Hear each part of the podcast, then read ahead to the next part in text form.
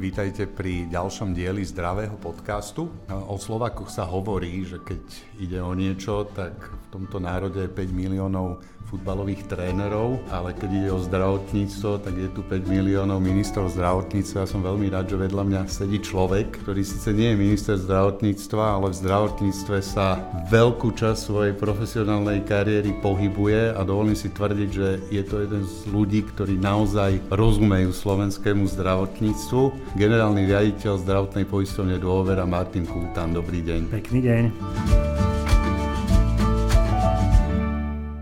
Celý profesionálny život pôsobíš v slovenskom zdravotníctve a keď niekto tak dlho niečo robí, eh, tak väčšinou si povie alebo má tendenciu si povedať, už som zažil všetko. Prekvapila ťa koronavírus kríza? Tak korona ma prekvapila, ale paradoxne nie tá zdravotnícka reakcia na koronu. Prekvapilo ma to, že k akým obmedzeniam bežného života sme sa dostali ku akej recesii vedie a aké budú nemedicínske a nezdravotníctve, nezdravotníctve škody korony. To som ozaj nečakal a jedno z vysvetlení mám, že v podstate ľudstvo ako také si žilo relatívne dobre časy. Zvykli sme si na to, že všetko funguje, stále rastieme, možno sme trošku spohodlneli a tá korona kríza bola trošku ako taká, taká veľká šajba do toho bežného života, takže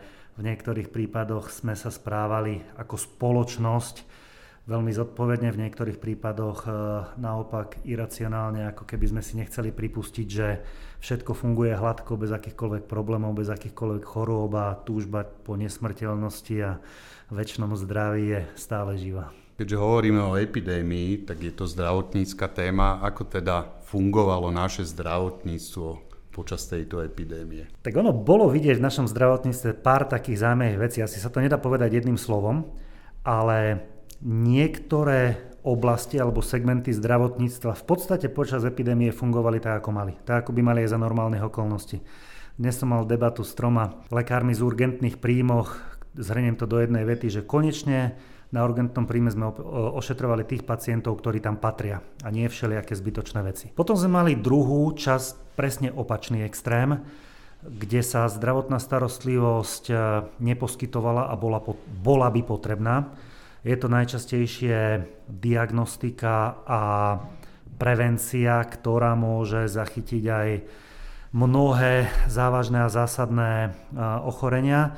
No a potom je to to, čo bolo niekde v strede. Bežná, ambulantná, najmä ambulantná starostlivosť, kde naopak sme sa naučili možno nové veci, ako fungovať s telemedicínou, ako si lepšie usporiadať tok pacientov v čakárni, čiže, čiže rôzne, niekde lepšie, niekde horšie a niekde tak po starom. Keď si spomínal práve tie obmedzenia, ktoré, ktoré boli objektívne a boli, boli riadené, je niečo, čo by čo hodnotíš možno v nesprávnej postupnosti alebo niečo, čo by v rámci zdravotníctva malo byť inak a respektíve, že ten sektor priniesol príliš veľkú obetu na úkor iných pacientských skupín? Tak ja si myslím, že, a nie je to chyba zdravotníctva, ale vytvorili sme dosť veľkú paniku a v podstate sme tak donútili mnohých ľudí, ktorí by to aj potrebovali, neprísť k lekárovi mnohých ľudí, ktorí by potrebovali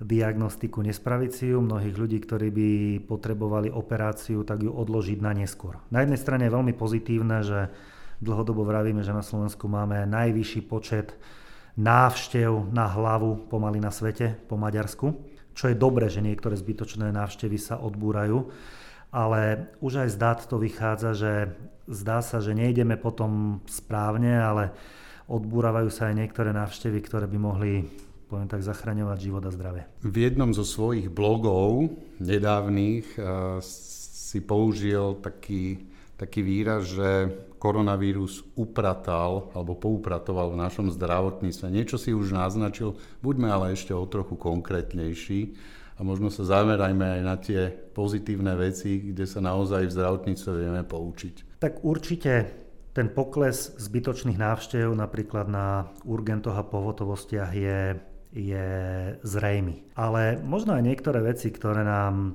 trvali dlho a nevždy boli prijaté s pochopením, tak korona kríza ukázala, že chvála Bohu, že ich máme. Napríklad taký typický elektronický recept a elektronická preskripcia.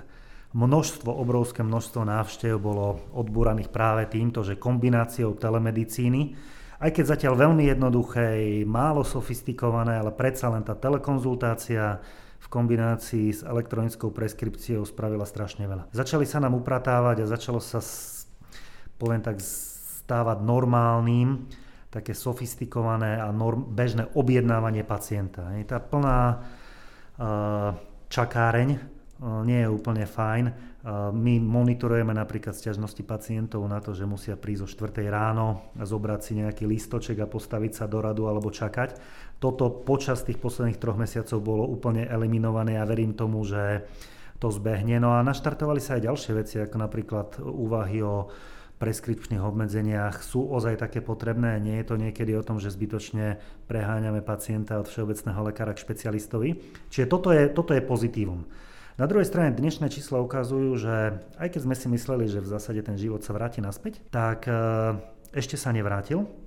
Najlepšie to vidno možno na tých e, plánovaných hospitalizáciách, kde, kde diagnostika nie je, pacienti na čakačke nepribúdajú. Dnes sa robí, za minulý týždeň sa robilo nejakých 73% hospitalizácií bežného stavu. Čas toho, že ubudla je fajn. To je ten zbytočný prípad na tá, tá hospitalizácia, ktorá možno nemusela byť. Začínajú byť možno trošku zodpovednejšie aj samotní pacienti, ktorí si povedia, že tak nepôjdem s každou s každým nezmyslom k lekárovi. Možno sa to dá spraviť aj bez toho zaťažovania zdravotníckého systému, ale stále ešte nie sme v tom normále, kde by sme sa mali čo najskôr dostať. Ten nábeh do normálu je naozaj postupný a my evidujeme, že jednak je to spôsobené aj obavami zo strany pacientov, ktorí dva mesiace počúvali, aby ak nemusia, nechodili k lekárovi.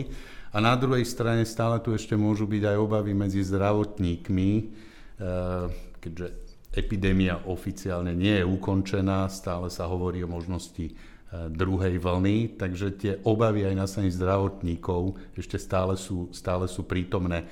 Ako teda zvládnuť práve to prechodové obdobie, aby sme sa vrátili do normálu? A čo by mal byť ten nový normál a aká je úloha zdravotnej poisťovne v tomto procese? Tak úloha zdravotnej poisťovne je v zásade určite pomôcť kríze, a pomôcť tomu nábehu. Uh, najmä finančne, pretože zdravotné poistenie museli veľmi promptne zmeniť platobné mechanizmy, lebo odmeňovať za odvedenú prácu, za odvedenú produkciu nebolo správne, lebo niekde ten prepad bol ozaj obrovský a veľmi by sme destabilizovaný systém. Na druhej strane musia momentálne zdravotné poisťovne začať motivovať vo všeobecnosti slovenské zdravotníctvo, aby to, kde sme odložili starostlivosť, diagnostiku, operatívu, sa dobehlo. Ja to cítim tak, že možno to leto, ktoré v zdravotníctve bolo vždycky voľnejšie, a hlavne august bol mesiacom dovoleniek v slovenskom zdravotníctve, robilo sa menej, tak možno tento rok bude sa musieť dobehnúť tá časť, ktorá bola kvôli, kvôli korone odložená. Ono je to dôležité, aj keď to poviem z takého egoistického pohľadu zdravotnej poisťovne, pretože ak niečo treba spraviť, tak jednoducho to treba spraviť hneď. Každý ďalší odklad znamená, že možno pacient bude komplikovanejší, možno bude náročnejší, možno bude uh, drahší, tak toto je momentálne taká tá urgentná vec. Pokojne ukľudniť pacientov aj zdravotníkov a dobehnúť to, čo sme zmeškali. A samozrejme nezobrať si so sebou tie neduhy, o ktorých som uh, spomínal.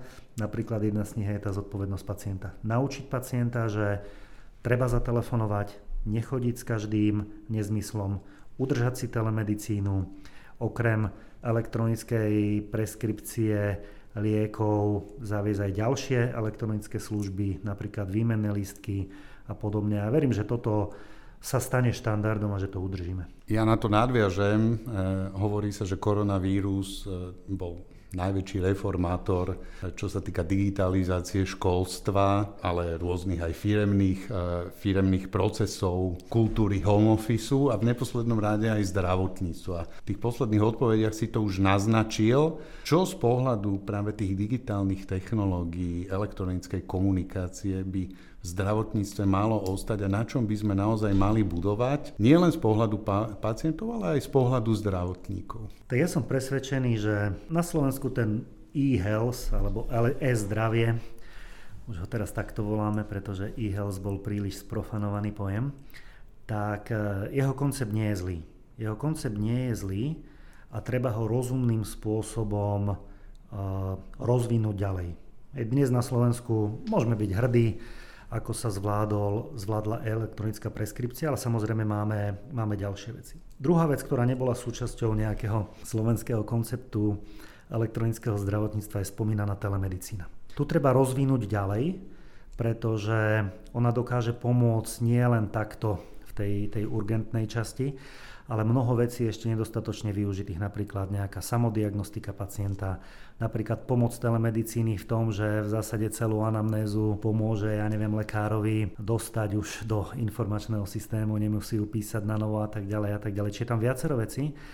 No a tretia vec je objednávanie. Objednávanie spolu s doplatkami pacientov na Slovensku top téma, top téma, čo trápi, čo trápi ľudí. Nie vždy to je k tomu, že sa nedostanem k lekárovi, ale možno je to často o tom, že je tam plná čakáreň, čakám 4-5 hodín a mohol by som využiť ten čas efektívnejšie. To je taký najčastejší výrok e, ľudí, keď sme sa ich pýtali, čo ich najviac trápi v slovenskom zdravotníctve. Tak toto sú tie témy, ktoré, ktoré jednoducho potrebujeme udržať a kde koronavírus tomu výrazne, výrazne pomohol. Asi všetko je o motivácii a tak ako v školstve a v tom homeschoolingu sa ukázalo, že keď sa chce a keď je to nevyhnutné, tak nakoniec ani technické možnosti nie sú ako nejakou neprekonateľnou bariérou.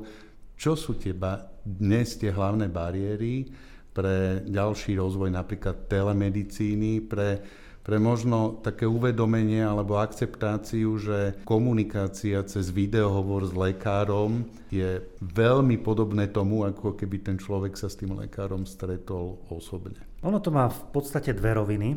Prvá je rovina motivácie. Áno, my musíme ukázať, že napríklad telemedicína nie je spôsob, akým jednoducho zobrať peniaze a zobrať obživu, to je jedno napríklad tomu všeobecnému lekárovi alebo tomu špecialistovi, ktorý možno toho chronického pacienta vie vyriešiť aj takýmto spôsobom. Čiže to je prvá vec, zabezpečiť a nastaviť ten platobný mechanizmus tak, aby jednoducho tieto pochybnosti uh, vyvrátil.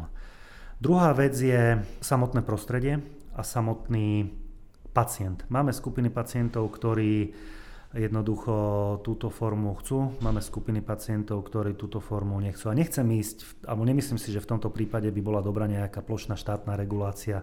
Aj keď máme úspešné prípady, hej, Dáni povedali, že žiaden človek nemôže ísť k svojmu všeobecnému lekárovi predtým, ako najprv bude telefonovať.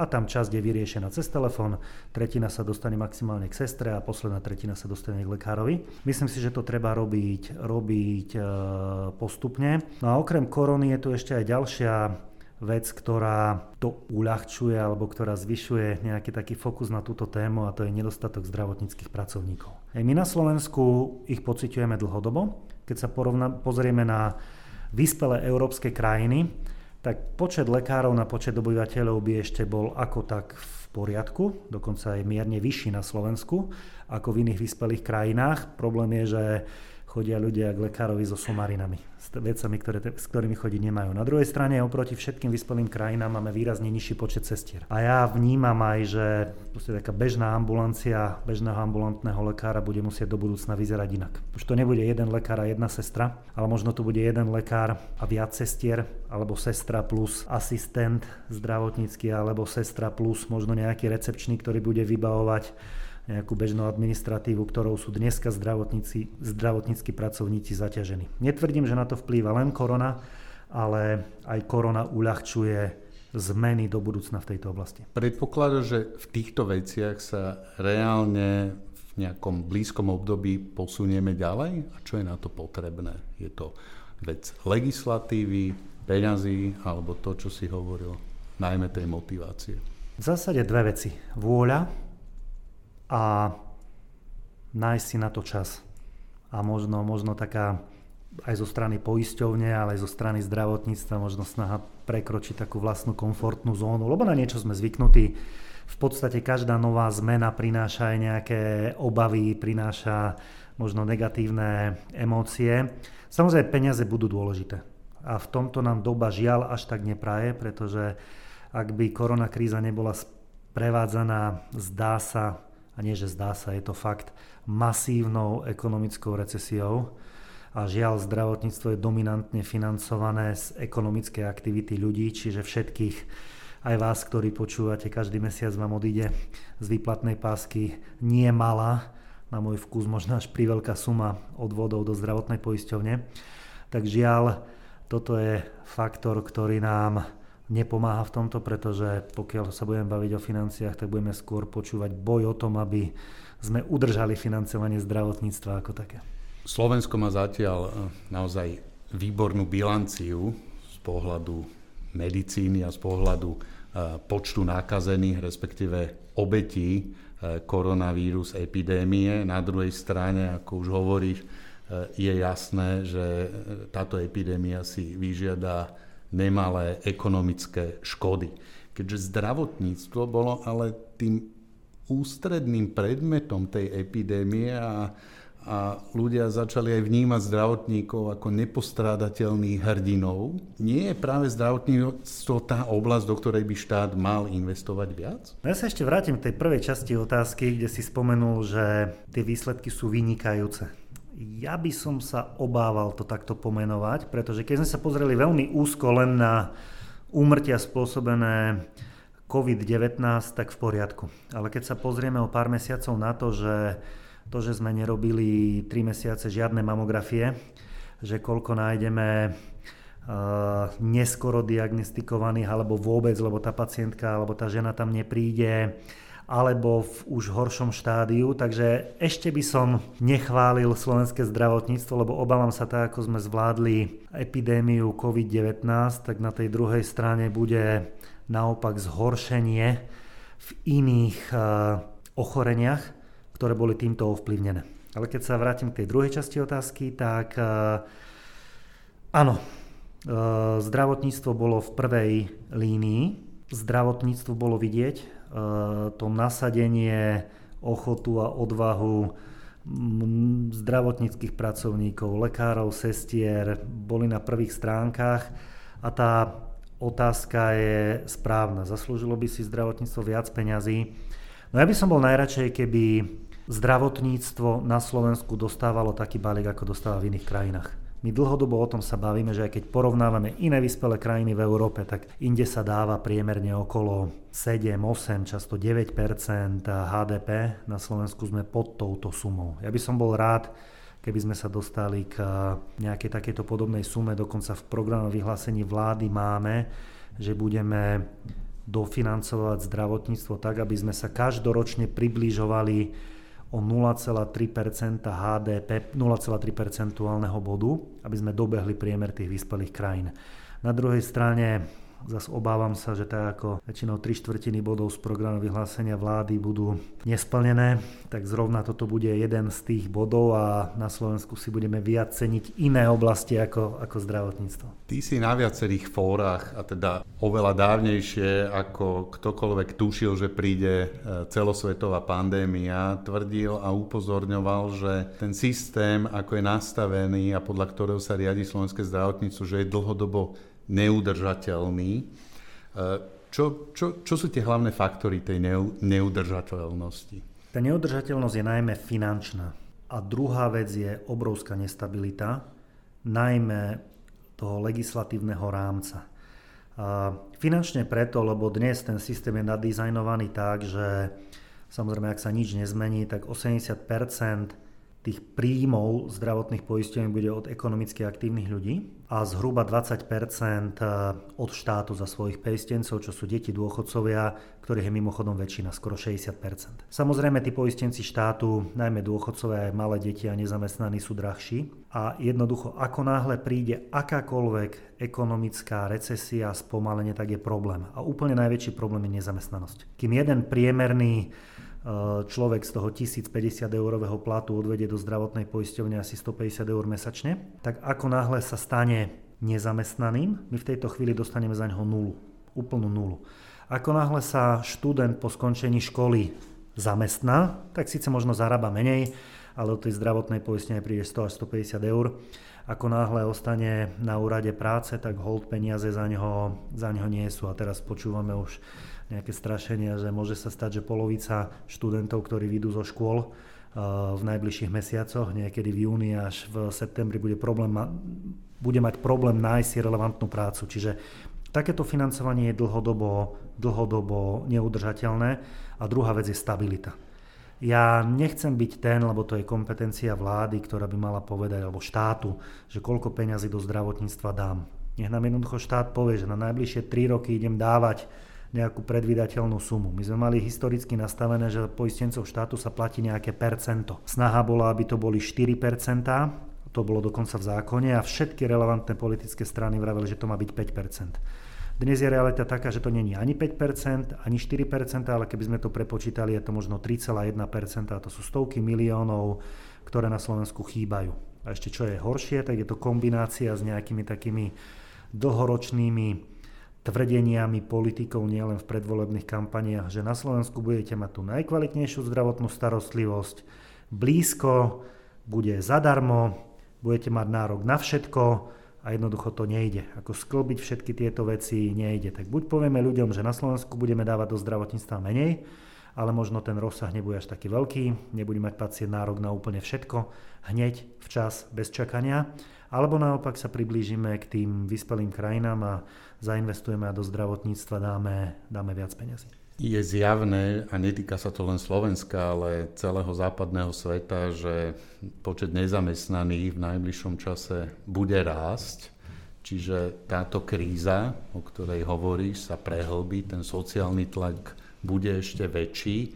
Aké sú reálne riešenia? z pohľadu toho, aby ten systém bol udržateľný a čo sú možno tie hlavné riziká, ak ten systém síce má veľkú zotrvačnosť, ale všetkému je raz koniec a dnešná situácia tak ako urýchlila niektoré pozitívne procesy, môže veľmi urýchliť aj veci, ktoré sa dlhodobo neriešia. Tak čo, je, čo sú tie hlavné rizika? Kríza príde, jednoznačne príde, tá finančná, niekto by možno povedal, že už je tu a nevyhneme sa jej. Preto nesmieme zabudnúť na to, že musíme aj v zdravotníctve naďalej upratovať.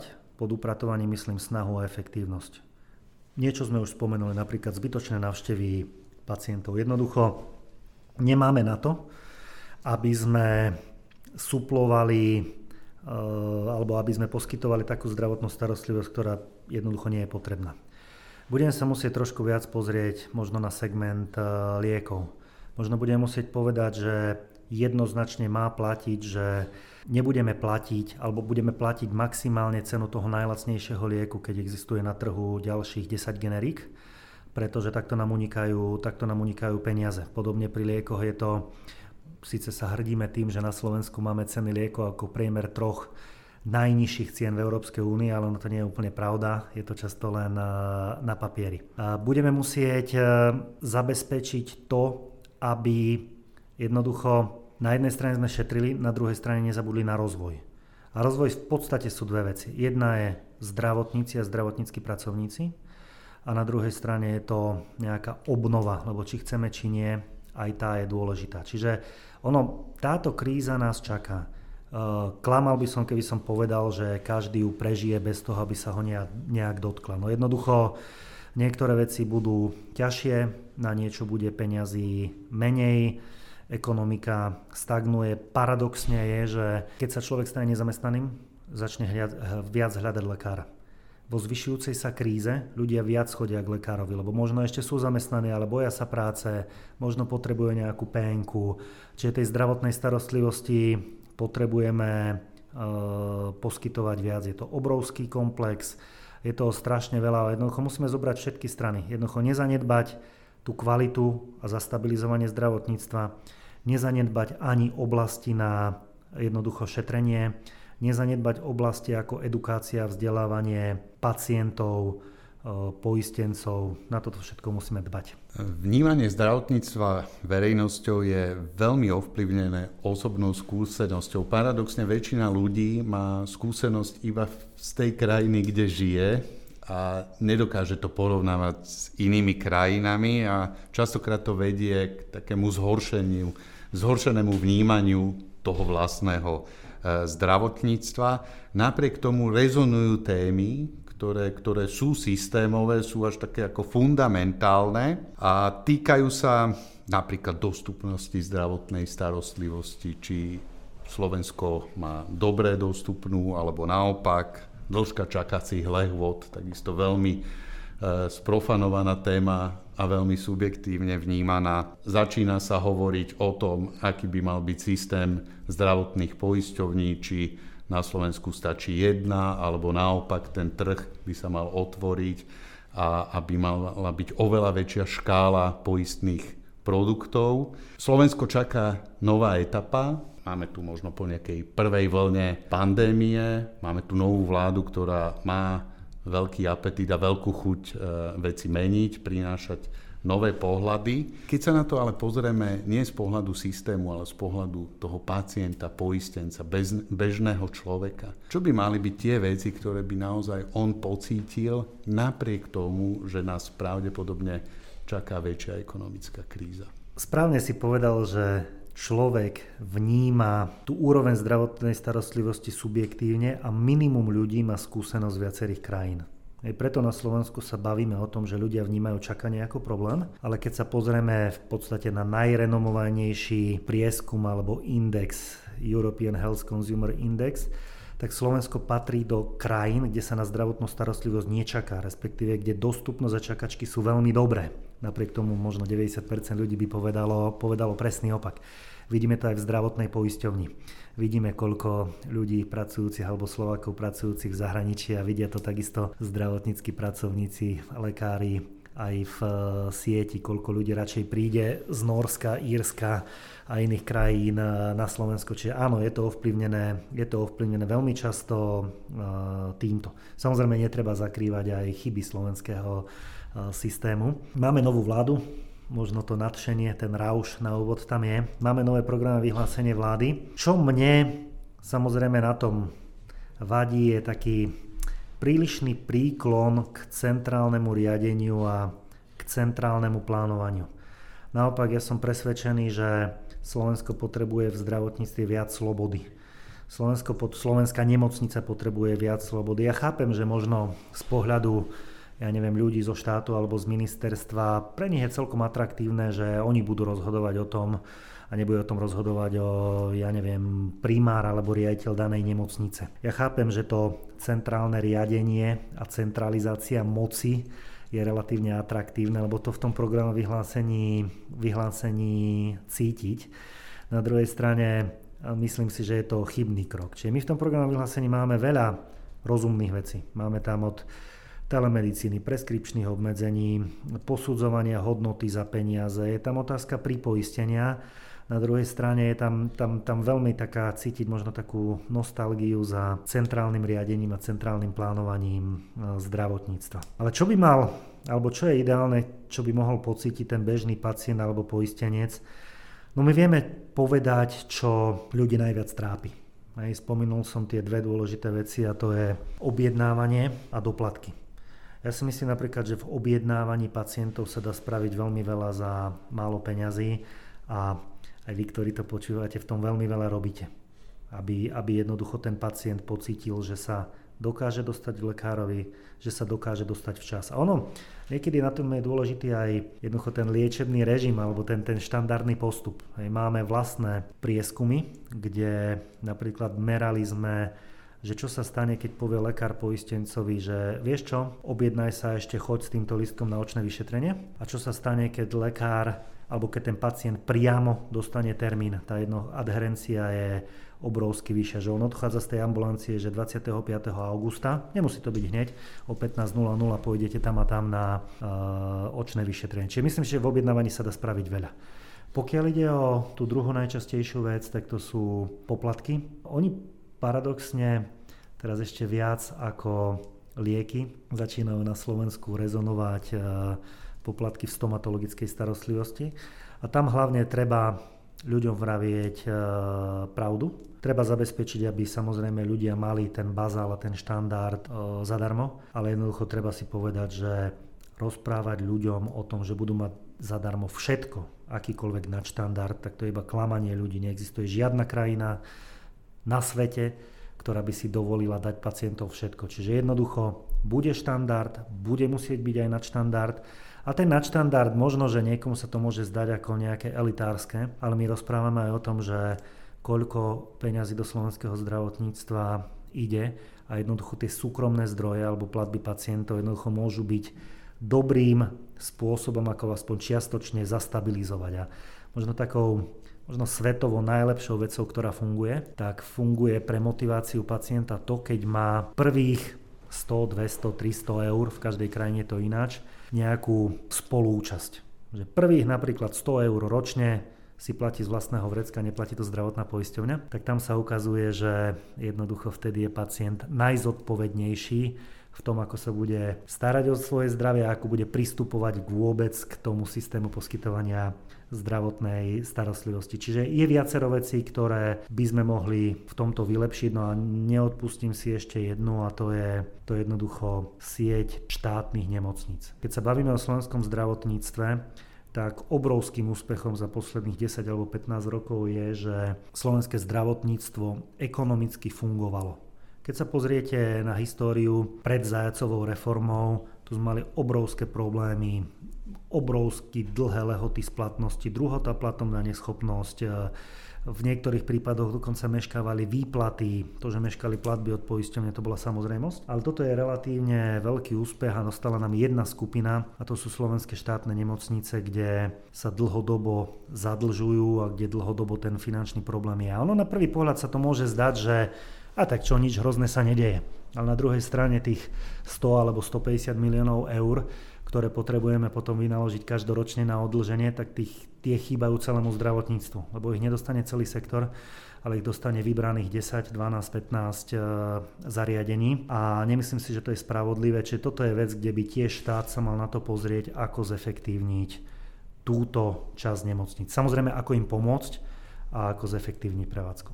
Keďže reprezentuješ druhú najväčšiu zdravotnú poisťovňu na trhu a je verejná diskusia, dokonca niečo o tom hovorí aj programové vyhlásenie vlády, ktoré sa pohráva s ideou jednej štátnej zdravotnej poisťovne. A keďže sme si povedali, že ľudia častokrát nevedia porovnať, lebo nemajú e, zažitú skúsenosť, e, skúsme si povedať možno takú víziu, ako by mohol fungovať ten rozvinutý trh zdravotného poistenia, keby ma bola ešte väčšia konkurencia a keby možno aj tie jednotlivé produkty e, poistné sa mohli viacej diferencovať, ako je dnes tomu na Slovensku. Tak tá moja vízia je, že potrebujeme dať aj klientom viac možností, viac slobody a samozrejme viac zodpovednosti. Ako mne by sa asi ako najrozumnejší model javil taký, že kde každý by si musel obstarať poistku, ale nebola by pre každého rovnaká. Lebo dnes proste každý platí 14% zo svojho príjmu a nárok na všetko má úplne rovnaký. Úplne rovnaký. A možno máme príklady v krajinách ako Švajčiarsko, Holandsko, že človek si môže vybrať poistku lacnejšiu, poistku drahšiu. Je napríklad typický príklad zo Švajčiarska, už cez 20% ľudí si vyberá poistku, ktorá je lacnejšia ale napríklad nemá priamy prístup k lekárovi v bohatom Švajčiarsku. V Holandsku ten trh je relatívne rozvinutý, čiže človek si musí kúpiť zdravotné poistenie, ale kúpi si ho na svoje potreby a na svoju zodpovednosť. Chce vyššiu spolúčasť, možno tá poistka bude lacnejšia. Chce mať dostupnosť vyššiu, OK, tá poistka bude nakoniec, nakoniec drahšia. A myslím si, že toto je spôsob, ako na jednej strane zvýšime zodpovednosť ľudí, na druhej strane ustabilizujeme finančné zdravotníctvo, udržíme solidaritu, pretože áno, každý bude musieť byť poistený. To je úloha moderných e, štátov, ktorí majú aj sociálne a zdravotne zabezpečiť svojich e, občanov. Ale myslím si, že viac odpovednosti každému jednoznačne pomôže. A nie som si istý, že v tomto prípade je najzodpovednejší ten prístup, že ale milý občan, milý človek, ty nič nevieš, my ako štát, my ako úradníci na ministerstve zdravotníctva ti vyberieme najlepšiu možnosť a nanútime ti vlastne takúto poistku, ktorú ty možno ani nechceš.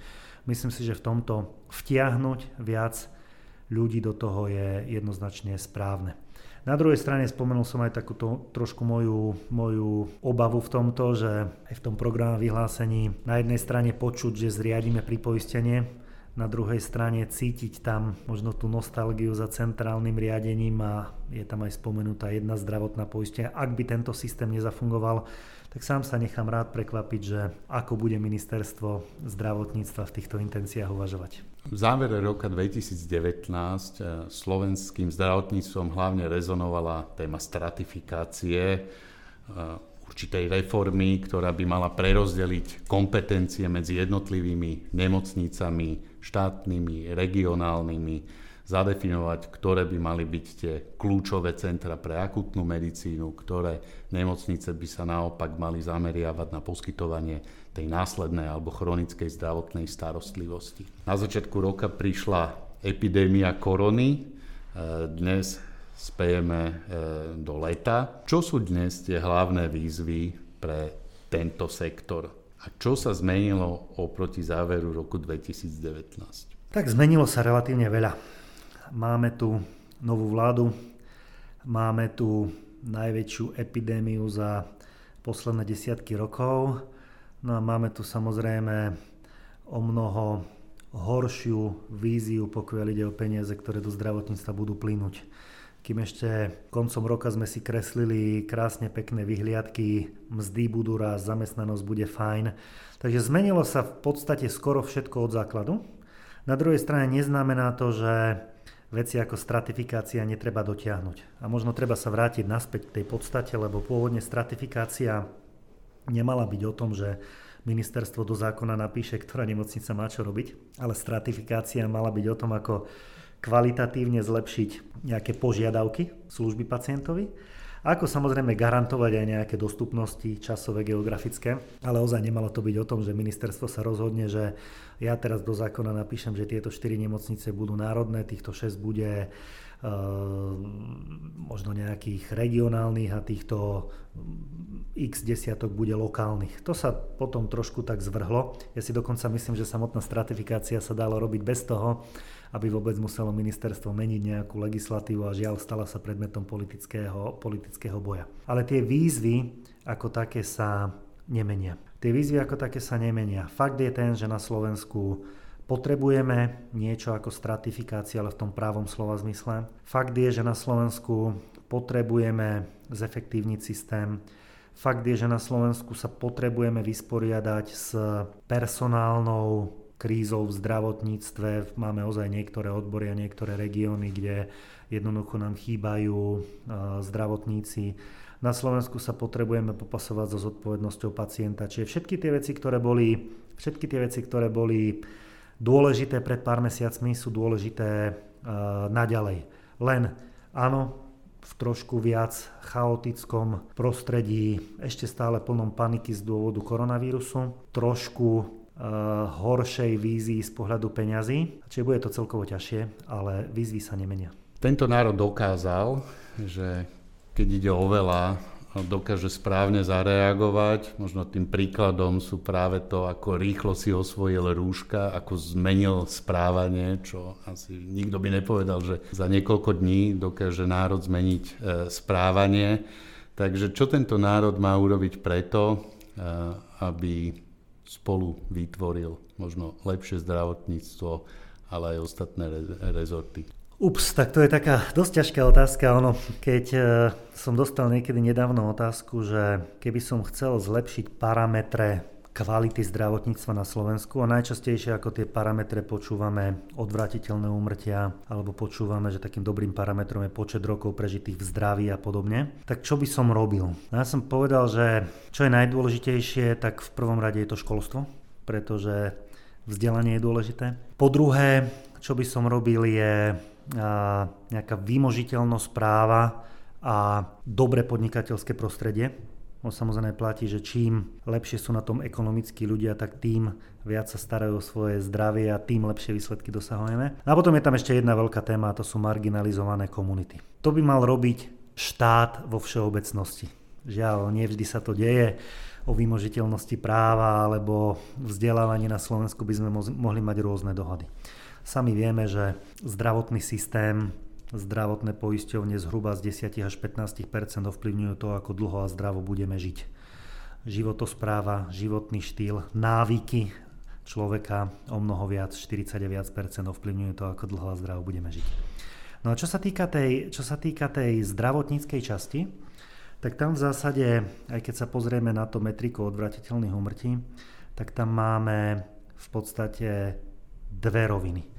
Jedna je pozrieť sa na tie choroby, kde jednoducho umiera príliš veľa Slovákov a budú to uh, kardio, porážky alebo neuro a onkologické ochorenia, kde tú logistiku pacienta a často aj tú rýchlosť treba zlepšiť.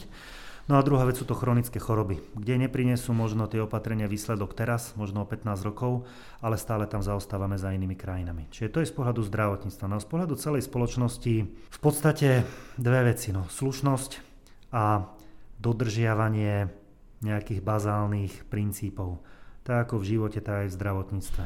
Jednoducho videli sme to na tých, videli sme to na tých rúškach, videli sme to na zodpovednosti. Bodaj by sa tá zodpovednosť preniesla aj do budúcna Bodaj by tá zodpovednosť nebola len o tom, že ozaj sme tu mali pár týždňov, keď Slováci sa správali zodpovedne, hygienické opatrenia sa dodržiavali, tak bodaj by sa to prenieslo aj do budúcna. Možno kolegovia budú vedieť povedať, či na pohotovosti a urgentoch tá situácia o pár mesiacov bude iná, alebo bude to lepšie ako v čase, v čase možno samotnej koronakrízy. Čiže zodpovednosť, slušnosť a verím, že sa to bude zlepšovať. Ďakujem za rozhovor. Ďakujem krásne, no a ďakujem nielen za možnosť tohto rozhovoru, ale aj všetkým vám, ktorí ste ozaj v čase koronakrízy nasadzovali, alebo mali ste plné nasadenie, odvahu slúžiť ľuďom, pomáhať, možno na úkor vlastných rodín, zdravia, takže obrovská vďaka a ďakujem.